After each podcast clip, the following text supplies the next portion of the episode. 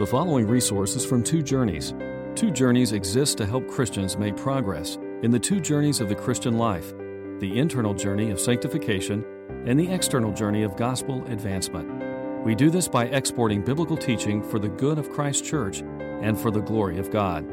Please visit twojourneys.org for more resources. We're looking tonight at Exodus chapter 18. And as we get closer and closer to God's rendezvous with his people at Mount Sinai, we have in this chapter a kind of an interesting interlude uh, which shows us some more about Moses, some information about him and his various roles that we would not have had if we didn't have this chapter. And so it's a fascinating insight into Moses as a family man, really, uh, as a man who had a wife and a father in law in particular, and uh, godly pattern, I think, for good relationships with in laws we could get out of this chapter, which is always, I think, beneficial. Um, but also in the second half of the chapter, we have Moses' uh, role as a godly magistrate and the advice that Jethro gives to an overwhelmed spiritual leader. That's really the focus of this chapter. Listen to uh, Exodus 18, verses 1 through 27. Now, Jethro, the priest of Midian and father in law of Moses, heard of everything God had done for Moses and for his people Israel, and how the Lord had brought Israel out of Egypt. After Moses had sent away his wife, Zipporah, his father in law Jeth- Jethro received her and her two sons. One son was named Gershom, for Moses said, I have become an alien in a foreign land. And the other was named Eliezer, for he said, My father's God was my helper he saved me from the sword of Pharaoh.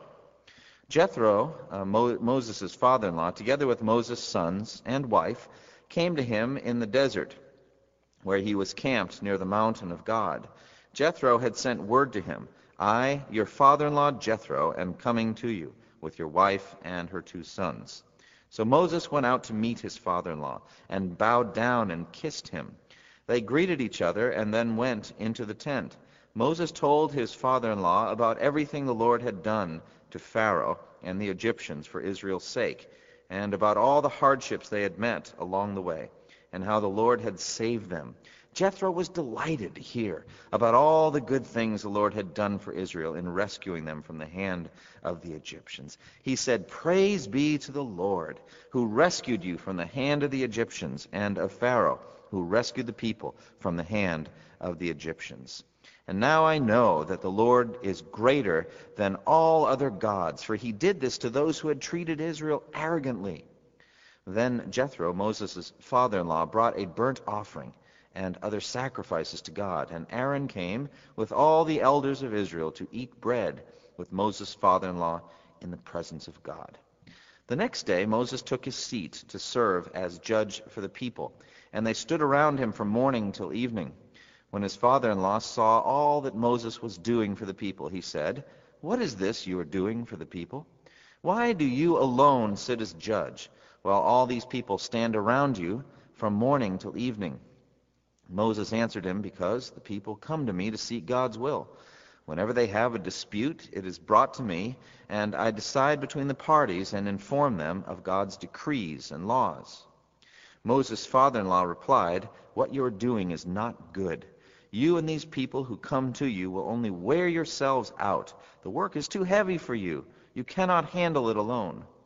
Listen now to me, and I will give you some advice, and may God be with you. You must be the people's representative before God and bring their disputes to Him. Teach them the decrees and laws, and show them the way to live and the duties they are to perform. But select capable men from all the people, men who fear God trustworthy men who hate dishonest gain, and appoint them as officials over thousands, hundreds, fifties, and tens. Have them serve as judges for the people at all times. And have them bring every difficult case to you. The simple cases they can decide themselves. That will make your load lighter, because they will share it with you. If you do this, and God so commands, you will be able to stand the strain, and all these people will go home satisfied. Moses listened to his father-in-law and did everything he said. He chose capable men from all Israel and made them leaders of the people, officials over thousands, hundreds, fifties, and tens. They served as judges for the people at all times. The difficult cases they brought to Moses, but the simple ones they decided themselves. Then Moses sent his father-in-law on his way, and Jethro returned to his own country. So the focus of this chapter is a visit from Moses' father-in-law, Jethro. Now, Jethro, it says, is a priest of Midian, and this is an interesting word. Realize that this is right before the Aaronic priesthood is established at Sinai, and so this man, I think, was similar perhaps to uh, Melchizedek in that he was a godly man who worshipped, I think, the true God and uh, was a priest in Midian. Now, later on, the Midianites would be Israel's great enemies. Uh, they would be the ones who would need, who would sweep down and take from Israel everything. And it was Gideon that uh, delivered them from the Midianites. So it's amazing how relationships can go bad over the centuries. But here, Jethro is clearly a godly man, and he comes to bring a blessing to the people. But he also comes because he wants to congratulate Israel and Moses and to share in the happiness. He's heard general reports, I believe. I think he knows in general what God has done up to this point in the Exodus, but now he wants to hear some specific things. So that's one of his reasons. He wants to come and just celebrate. He just wants to praise God. But he also wants to bring Moses wife and his children, his two sons presumably after the conflict that Moses and Zipporah had over circumcision. It's very difficult to know in Exodus 4 exactly what's going on there, but there was some kind of dif- disagreement over circumcision. Uh, Moses sent Zipporah away. We get more insight here in this chapter over that interaction. But Moses sent her to her father to, to be cared for. I think if we're going to look at it in a positive light, we don't really have any comment from Scripture on whether this was a good or a bad thing. But if we look at it as a positive thing, it was that Moses and Aaron had to co- concentrate completely on the mission before Pharaoh, a very dangerous mission, and that Moses uh, thought it was best for his wife to be with her father so that she could be protected and cared for, similar to a man perhaps going off to, to war, uh, to a, a very dangerous place. And so it would be. So that would be a positive way to look at it, but as we say, we don't necessarily have a comment from Scripture on this. All we know is the simple fact that it was, it was Jethro who was caring for Zipporah all this time and also for the two children. Now, as we see these two men greet each other, in verses 7 through 12, we have a, a pattern for godly family relationships. Look at it again. In verse 7, it says that Moses went out to meet his father in law, and he bowed down and kissed him. Here we have a kind and gracious greeting between Moses and Jethro. You know, it's, it's important uh, for a godly leader like Moses not to forget his social graces. You know, it's funny, the more uh, important people become and, and the higher they get up in the world, the more they feel they don't need to be polite anymore. They can even become very rude and brusque in their interactions with people. Uh, being godly and important as a leader apparently does not free you from the requirement to be courteous and socially polished. And so he comes and he greets him. But even more, we see the humility of Moses. It says that they greeted each other in the NAS in verse uh, 7. It says, they asked each other of their welfare and went into the tent. So all it says in the NIV is they greeted each other, but uh, I think the NAS does a little bit better translating. They really inquired of each other as to how it was with each other. Now, I think America uh, tends toward rudeness in terms of social interactions. If you go overseas, you see how much time people take with each other, even when they greet each other on the road. I mean, in Kenya, you're going to be there for five or ten minutes asking about husband or wife, children, extended family, village, everybody. I mean, and you're going to ask and you're going to want to know how everybody is. Um, when I was working, I remember there would be people you would ask how, how they were doing, and they would really tell you.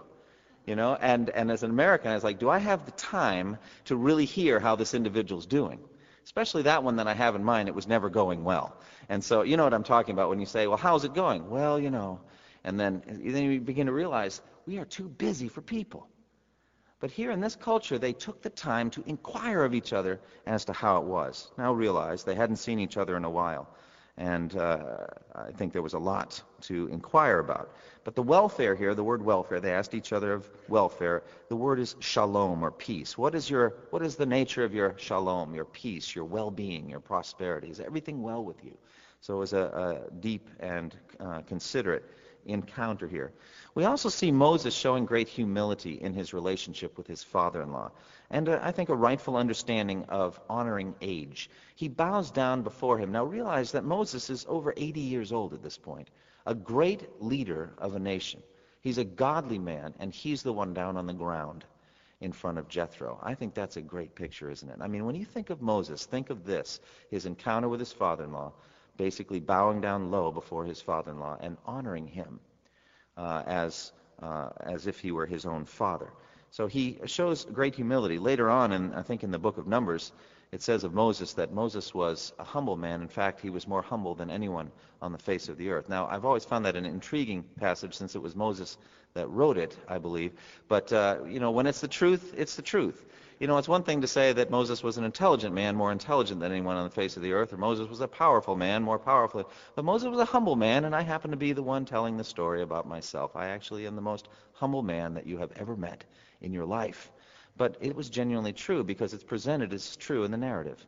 And Moses was a humble man. He really was. He was a broken-hearted, a humble leader. And so he bows down low before his father-in-law and he greets him with great respect. And then in verse 8, he begins to recount the great acts of God. Now, I think this is a pattern, not just for godly family relationships, but for just godly fellowship, spending time well. What better topic can there be than this? Look at verse 8. Moses told his father-in-law about everything the Lord had done to Pharaoh and the Egyptians for Israel's sake, and about all the hardships they had met along the way and how the Lord had saved them. And so the great saving acts of God. What a great topic for dinner conversation. I'm all for improving our dinner conversations. I'm all for improving our fellowship and making it biblical fellowship. Let's talk about the great acts of God in saving us. We have a better story to tell than Moses, don't we? We have a better story to tell than the Exodus. We have a story to tell about Christ and his death on the cross and his mighty victory over the devil and over that long catalog of our sins, which are so numerous we couldn't even remember them. We have a great story to tell of Jesus' victory over death and his mighty resurrection. A victory, the spoils of which he gives us so that we can eat at feast and table with the Lord. What a great and majestic thing it is to have genuine fellowship I think we need to share that with each other better. And so Jethro and Moses, they're not going to talk about trivialities. There isn't time for that. These are two aged men who recognize the brevity of life and who want to talk about things that really matter. And so they talk about uh, great acts, the great acts of God. As a result of this information, Jethro is more fully educated about what God has done. And this is what I contend. Genuine worship begins with truth about God. You start with facts, what God has done in history, who he is, who he has revealed himself to be as the building blocks of a whole city of truth within your mind. And out of that comes genuine worship. You want to worship God? Then feed your mind on Scripture. Feed your mind on the great acts of God and on His attributes, and you will be a glorious worshiper of God. This is the next thing that Jethro does. Look at verse 9. It says that Jethro rejoiced. Jethro was delighted to hear about all the good things the Lord had done for Israel in rescuing them from the hand of the Egyptians. You know, it's incredible to me Israel, by this time, had gotten over the Exodus, and now were full-time grumblers about their hardship. Isn't that amazing? In such a short time, they're done with that. That's old news, that thing at the Red Sea. Oh, I've heard that one before. I've heard it before, all the ten plagues and what God did in the Passover. We've heard that story. We want our water. We want our bread. Whatever issue was at hand, complaining about that and forgetting the great saving acts of God. Jethro was delighted, it says, overjoyed. And this shows something of his heart. This is not formal worship on the part of Jethro. This is delight. He's glad to hear about what God has done for the Israelites and how he rescued them from the hands of the Egyptians. And then we see that Jethro gave glory to the God of Israel. Look at verse 10. He said, Praise be to the Lord who rescued you from the hand of the Egyptians and of Pharaoh, and who rescued the people from the hand of the Egyptians. And so flowing out, it begins with, with the, the knowledge of what God has done, this report. And the next step for him is delight as he delights in God. There's a pleasure and a joy that's internal, and then out it comes in worship and praise and thanksgiving. Praise be the Lord for what he's done. Oh, I wish that we would worship like that all the time. And when we come together corporately, that we would worship in that same way. Isn't that delightful worship? Don't you want to be in a church that worships like that? Based on the facts of God, and internal delight in those facts, and then out comes the praise and the worship. Praise be to the Lord who rescued you. And then he declares his faith having been confirmed and strengthened. Look at verse 11. Now I know that the Lord is greater than all other gods. This is a statement of faith, a confession of his faith. God is greater than than all other gods, for he did this to those who had treated Israel arrogantly. Now, the King James Version is going to translate this a little bit differently, and I like it a little better. KJV says, Now I know that the Lord is greater than all gods, for in the thing wherein they dealt proudly, he was above them. Now, let me just unpack what I think the KJV saw in the verse. Now, Hebrew is notoriously difficult to translate. And so you're going to see different translations on the same Hebrew phrase. But I think what the KJV translators were getting at is this that God took on the gods of, of Egypt at their best game and beat them. He, he played on their turf, whatever it was. And, and the thing in which the gods were acting arrogantly, God defeated them in each one. Now, isn't that magnificent? God took on the sun god and he made it darkness in Egypt. He took on the god of the Nile, turned it into blood. He took on each of the gods of Egypt and brought judgment on them. And he took on Pharaoh himself, the living God, and took his firstborn away and destroyed his army at the Red Sea.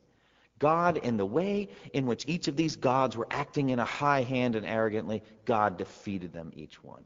Isn't that magnificent? And so he's saying in verse 11, a matter of faith. I know now that God is greater than all other gods. A confirmation and strengthening of his faith. God trounced the deities in that which they were strongest and most powerful. Now in verse 12, we see godly fellowship. We see some feasting and some corporate worship. What a good time they had. In verse 12 it says, Then Jethro, Moses' father-in-law, brought a burnt offering and other sacrifices to God, and Aaron came with all the elders of Israel to eat bread with Moses' father-in-law in the presence of God. And so they shared a meal together. You know, one of the things I noticed in our Thursday Bible studies, we're beginning a study now in the book of Acts, is how many times Jesus ate with his disciples after his resurrection. Isn't that fascinating? We have at least two accounts of Jesus, or at least I think it's four accounts of Jesus eating after his resurrection.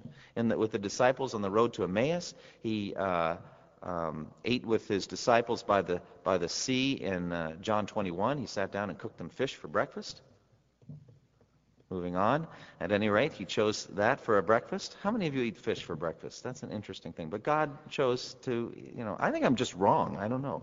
May God change my taste buds. But at any rate, uh, then there was uh, the, uh, in Luke 24, he said, Do you have anything to eat? And they handed him, again, a piece of broiled fish. And he ate it right there in their presence. And then in Acts 1, it says, One time when he was eating with them, he gave them this word Don't leave Jerusalem, but stay where you are until you've received the gift. That's four times. Now, I don't think that's insignificant that the resurrected Christ is eating a lot with his disciples. Nor is it insignificant that heaven is portrayed as a wedding banquet in which we will sit at table with God. And nor is it an accident that Jesus, at the time of the Last Supper, said, I tell you the truth, I will not eat of this fruit of the vine again until I, or drink of it, until I drink of it with you in my Father's kingdom. That's a yet future feast when we sit down and eat and drink with the Father. What a magnificent thing. You remember that the Queen of Sheba was overwhelmed with the banquet that she had at Solomon's, uh, in Solomon's palace. Overwhelmed with it and was in awe at his wisdom in arranging everything just the way it was. Well, how much more overwhelmed are we going to be when we sit at table with God? The parables, Jesus uh, uh, said that the, we- the kingdom of heaven is like a father who prepared a wedding banquet for his son and sends out messengers to invite them to come to the feast because everything's ready. This is not a minor theme in Scripture. And so also, genuine fellowship is a, form of sitting at table. And it says here in verse 12 that they ate in the presence of God. Isn't that wonderful? Right in God's presence. They had a sense that God was in the center of their feast. It was a, a, a matter of physical eating, yes, but also of, of worship they ate probably manna together. I wonder if Jethro had ever tasted bread from heaven before. But they ate manna and they ate what God had provided and they rejoiced. They also offered a sacrifice. Jethro did because he was a priest. And so in verses 1 through 12, we have a, a really rare glimpse, I think, into Moses' family life. We see him as a godly man, a godly son in law, a humble man. And we see Jethro and his yearning uh, to glorify God. Therefore, I think we see some of the fruits of the name and the reputation that God had gained for himself by his great actions in Egypt. Wasn't that always the point? That God would make a great and glorious name for himself. And that people like Jethro, the priest of Midian, would be saved as a result. That they would be drawn into worship of the true and living God. When we make much of God's name, then people get saved. When we preach a great and exalted God and his spiritual exodus through Jesus Christ, people get saved. And so there's this uh, act of worship. Well, now we have to get to some advice. Jethro, you know, father-in-law isn't going to just come and eat, but he's going to give some advice. And so it is. I think it's a good thing if it's done in a, in a good way. Uh, obviously, there's a, there's a good way for in-laws to give advice, and then there's uh, times for them just to pray, I think. Um, and, you know, there's, it's hard to know when that is. Perspective would be different depending on the situation. But here, Jethro is going to give his son-in-law some godly advice. In verses 13 through 27, we see Moses' overwhelming life as a magistrate. A magistrate is a government official. He's acting as a judge. He's judging over Israel. Uh, and we see his incredible zeal here. I mean, he's taking a lot on himself, isn't he? And it's, and it's out of love for the people. He wants peace among the people. He really does. He's a peacemaker. And so if there's going to be a conflict between some individuals, he wants to resolve it. Here I think that Moses then, in effect, is a type or picture of Christ. Is he not? You look at the three uh, offices of the Old Testament prophet, priest, and king. And at a lower level, we see all three in Moses, don't we? He was certainly a prophet because he spoke the word of God to the people. He was also a priest because he offered up sacrifices and prayers for the people. But he was also, in some sense, at a lower level, a lawgiver, a judge. He was a king in this lower level. Now, I said it's not a perfect type, and Jesus is the ultimate fulfillment. But here he is really acting as a leader or ruler uh, over the people. Now, that's a fascinating thing, isn't it, when you stop and think about it? Do you remember when Moses began to be concerned about his people? You remember when he saw two Israelites fighting the day after he had killed that Egyptian? And he said, Men, you're brothers. Why do you want to fight each other? And one of them reviled him and said, Who made you ruler and judge over us? Well, isn't it interesting that he is, in fact, ruler and judge over them now? God had, in fact, made him ruler and judge. This is the very thing that Stephen noticed in Acts 7:35. This same Moses, whom they had rejected with the words, "Who made you ruler and judge?" He was sent to be their ruler and deliverer by God himself through the angel appeared to him in the bush. The answer to the question is God himself made me judge. God sent me to be the ruler and the deliverer. It's interesting that now the people are very humble and glad to submit to his rulings. They come to him morning, noon, and night for his rulings and for his wisdom. And uh, what a blessing it is that they have Moses to go to. Not every nation has a godly judge, a godly ruler who will not take a bribe, who's not interested in corruption or gain, but just wants to do what's right for the people. And so they are taking advantage of him and just about wearing him out to death from morning until late at evening we see Hebrews 3:5. Moses, it says, was faithful as a servant in all God's house, testifying to what would be said in the future. And so we see the zeal, the energy of Moses, the love he has for his people. And this is the challenge to all of you who are 80 years and older, or even 70 years and older, to have this kind of energy and zeal for the work of God, to be working this hard from morning, noon, and night that God's will would be done. Now, Moses was not actually the lawgiver, was he? Neither was Moses actually the judge. He was really just the mouthpiece of God. For God is the true lawgiver. God is the true judge. He is the true king. In Isaiah 33:22, it says, "For the Lord is our judge, the Lord is our lawgiver, the Lord is our king. It is he who will save us." What a magnificent verse. For all the different roles there are, God is the true one. And those roles have now been committed to who? Well, they've been committed to Jesus Christ. Jesus is our lawgiver. Jesus is our king, and it is Jesus who will judge us. It says in John chapter 5, Moreover, the Father Listen now. The Father judges no one, but he has entrusted all judgment to the Son, that all may honor the Son, even as they honor the Father. He who does not honor the Son does not honor the Father who sent him. So all judgment in the world is entrusted now to Jesus. It was Jesus himself who judged Moses and will judge all people at the end of the world. Jesus is our judge. Now, Moses is therefore a type or picture of Christ, a hard-working, loving magistrate with a great servant's heart. He sat to judge the people. He was composed and sedate, said Matthew Henry. He's not high and lifted up, but he's humble. The people are standing right around him very close. There's meekness, there's condescension there, a lowliness. He's very accessible. And Jethro would say he's too accessible. Anybody who is anybody, it didn't, it didn't matter who you were, you could get to Moses. And you could have Moses judge. I wonder if, if two uh, eight-year-olds arguing over toys brought their case to Moses. You know, they couldn't resolve it. Well, let's go to Moses. He'll tell us whose toy it is. My goodness. So it's, it's possible for somebody to have a zeal without knowledge. And Jethro just can see that his Moses' love for the people and his zeal to do God's work has gotten beyond proper boundaries. And he needs some godly advice to bring him back. And so Jethro gives him counsel. You know, it's interesting also how, the humility of Moses. If you look back at chapter 17, verse 4, it's, he says of the people, What am I going to do with this people? They're ready to stone me. He believed that the people were ready to kill him, and probably some of them were. And it happened more time than just once. And here he is willing to pour himself out hour by hour for their good and their benefit. That's humility, isn't it? Moses was a great man and a great leader. So Jethro gives him some advice.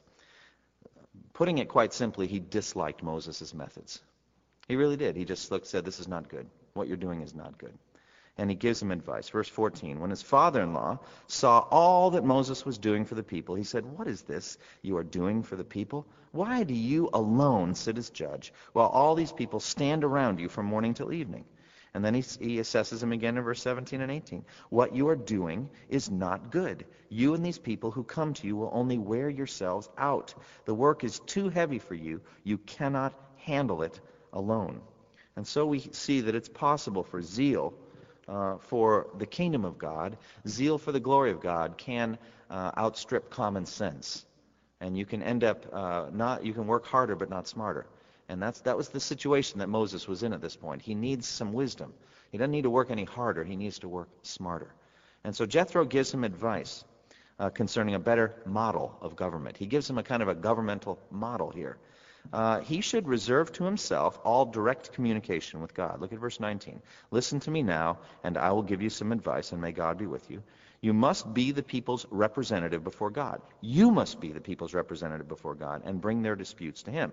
So you be the one who goes up to God. You are going to be the, and that's going to be clearly the case in the next chapter when Moses alone is allowed to go up the mountain.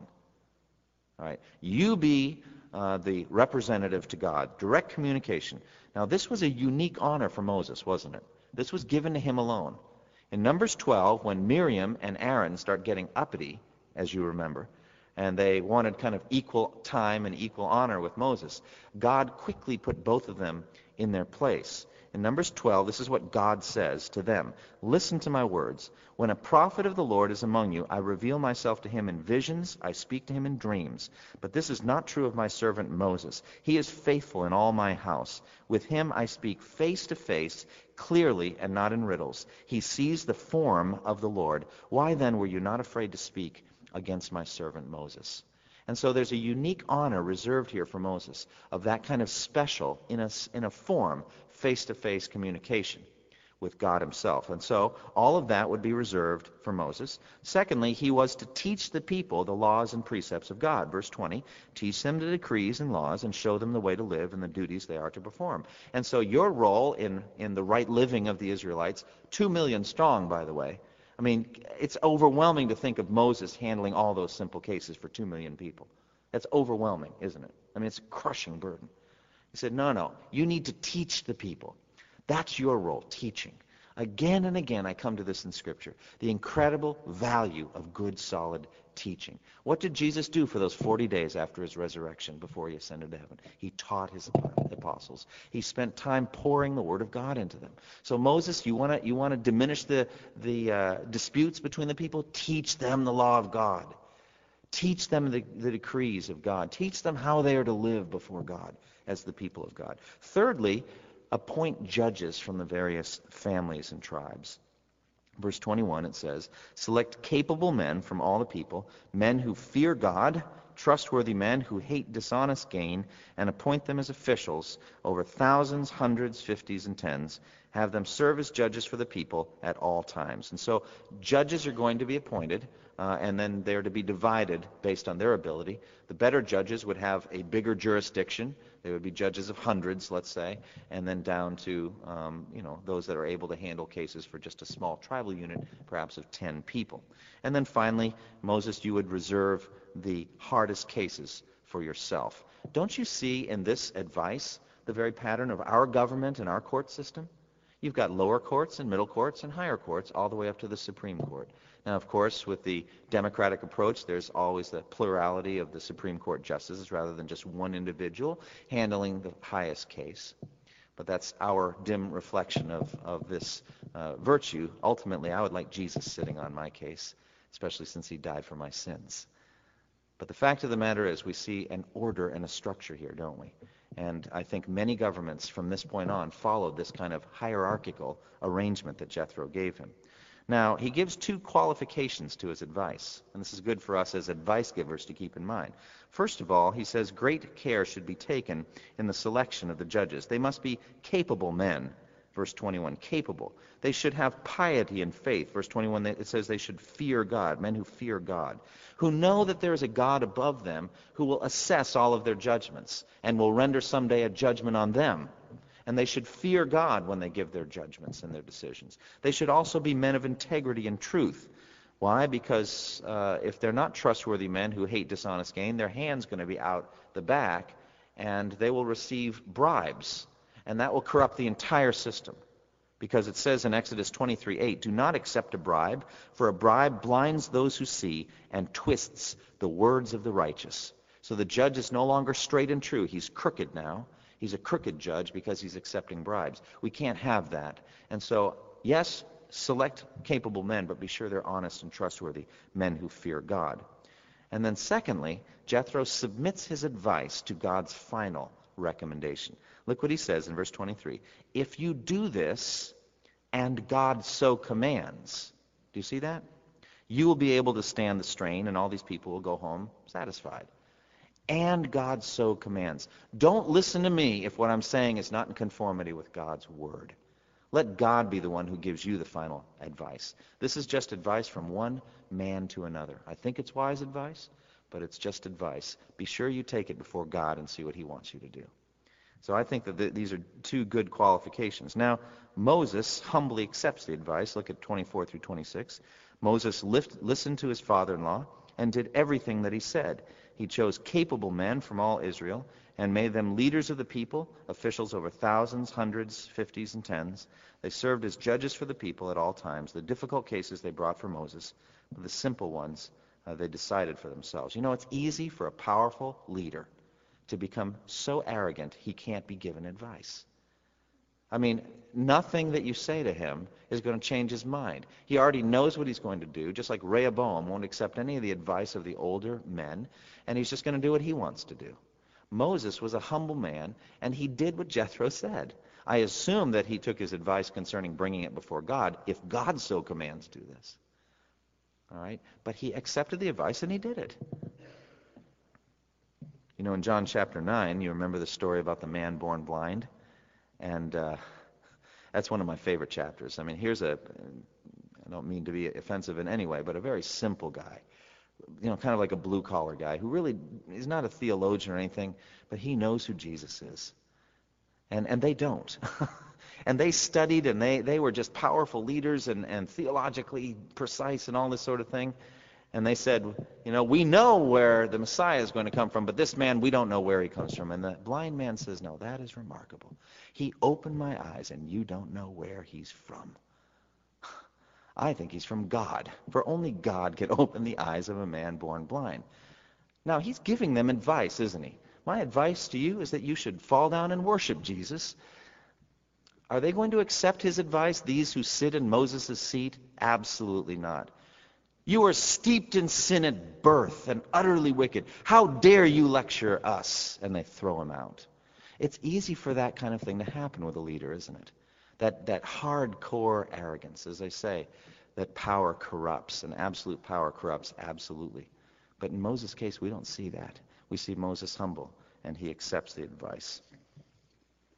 And then in verse 27, Moses sends his father in law on his way. Jethro goes home. He left in peace. He returned to his own country, having grown in his faith, having enjoyed a wonderful time of fellowship and worship of the Almighty God, and having greatly assisted Moses in his life and ministry. So that was a good visit, wasn't it? It was time well spent. Now, what kind of uh, applications can we take out of this? First, think about the overwhelming burdens of spiritual leadership. Uh, as this church gets larger and larger, it's just a fact that it'll be more and more difficult to have full access to all the ministerial staff. I mean, it's just mathematically impossible. As much as we desire to have intimate contact with each of the people here and to know you and pray with you, it's going to become more and more difficult uh, for each one of us. It doesn't have anything to do with our love for each one of you. It really has to do with our uh, with the responsibilities. And this is the very thing that was dealt with in Acts chapter 6. You remember with the uh, the Greek-speaking widows not getting enough food distributed to the tables? The deacons were arranged so that this ministry could be handled. There is an order and a structure even in churches so that the leadership burdens are not overwhelming and crush, crushing. There are great statistics of pastoral burnout in ministry. And I think it's because the expectations are very high. I think we want our pastors to be godly men. We want them to be accessible. We want them to be good leaders, good teachers, good counselors. And so they should be. And I can support each one of those things from Scripture. I'm just saying there is a limit. If there's a limit for a man like Moses, there also must be a limit uh, for others as well. And so, therefore, required of pastors is a focusing again on what their ministry is. We are called to teach and preach the word and to pray. Other things take a lesser seat behind those things. So I think what it means is, and I got this very strongly out of our covenant today, we are to watch over one another with brotherly love. You know, the advice and counsel that I give is actually going to be worse in some cases than the advice and counsel another brother or sister could give. We need to shepherd each other, don't we? We need to love each other. We need to use our spiritual gifts to minister well to each other. And each one of us, including us, pastorals, pastoral staff, all of us need to have compassion and care for each other. But there's a good order to it. I get that out of this. It's possible for spiritual leaders to become overwhelmed with the ministry. We also see an insight, I think, into Moses' family life. Uh, perhaps you have a difficult relationship with your in-laws. I don't know that you do, but it's reputed to be an area that can be sore. Who is this individual, this man or woman in my life, right? Uh, they're not your father or mother, strictly speaking. And yet here's Moses on the ground in front of his father-in-law. That's a challenge, isn't it? Can we be that humble and accept a, a relationship like that with our in-laws? And we see also some insight into his concern for his family, his wife, and his children. And we also see, as I mentioned, God's reputation and true worship. I've already made that point, but this is it. The more we know God, the more we're going to trust him. The more we trust him, the more we're going to love him. And the more we love him, the more we're going to worship him. So let's get to know God better. Let's study his word faithfully and passionately. Let's get to know him from scripture and from experience as we walk with him. And let's let our worship flow. And then finally, we see hierarchical structure being blessed by God. You know, we, we tend to be kind of rebellious against authority. We talk about patriarchy as a bad thing or hierarchy as a bad thing. I guess in the end, we'd kind of like no archy or something. That's anarchy, isn't it? Uh, you know, we'd like to run our own kingdom, and, and that would be fine. The problem is that that makes six billion kingdoms, right? With six billion kings and queens and emperors running their own thing. And there's only one planet, and we're going to bump into each other, aren't we? And so I don't think that that is possible, and it certainly isn't biblical. There is an ordering and a structuring in God's universe. God has a passion for order. He really does. He, when the Israelites would set out from the camp, would go out in a certain arrangement, a certain tribe going first, and then another tribe after that. There was an arrangement of how they were to be around the, uh, the tabernacle when it was set up. God has a passion for order. And so here in this chapter, we get a little glimpse of that as well. The order and structure as godly men are set over thousands, hundreds, fifties, and tens. I think that's something for us to keep in mind. Thank you for listening to this resource from twojourneys.org. Feel free to use and share this content to spread the knowledge of God and build His kingdom. Only we ask that you do so for non commercial purposes and in accordance with the copyright policy found at twojourneys.org. Two Journeys exists to help Christians make progress in the two journeys of the Christian life the internal journey of sanctification and the external journey of gospel advancement. We do this by exporting biblical teaching for the good of Christ's church and for the glory of God.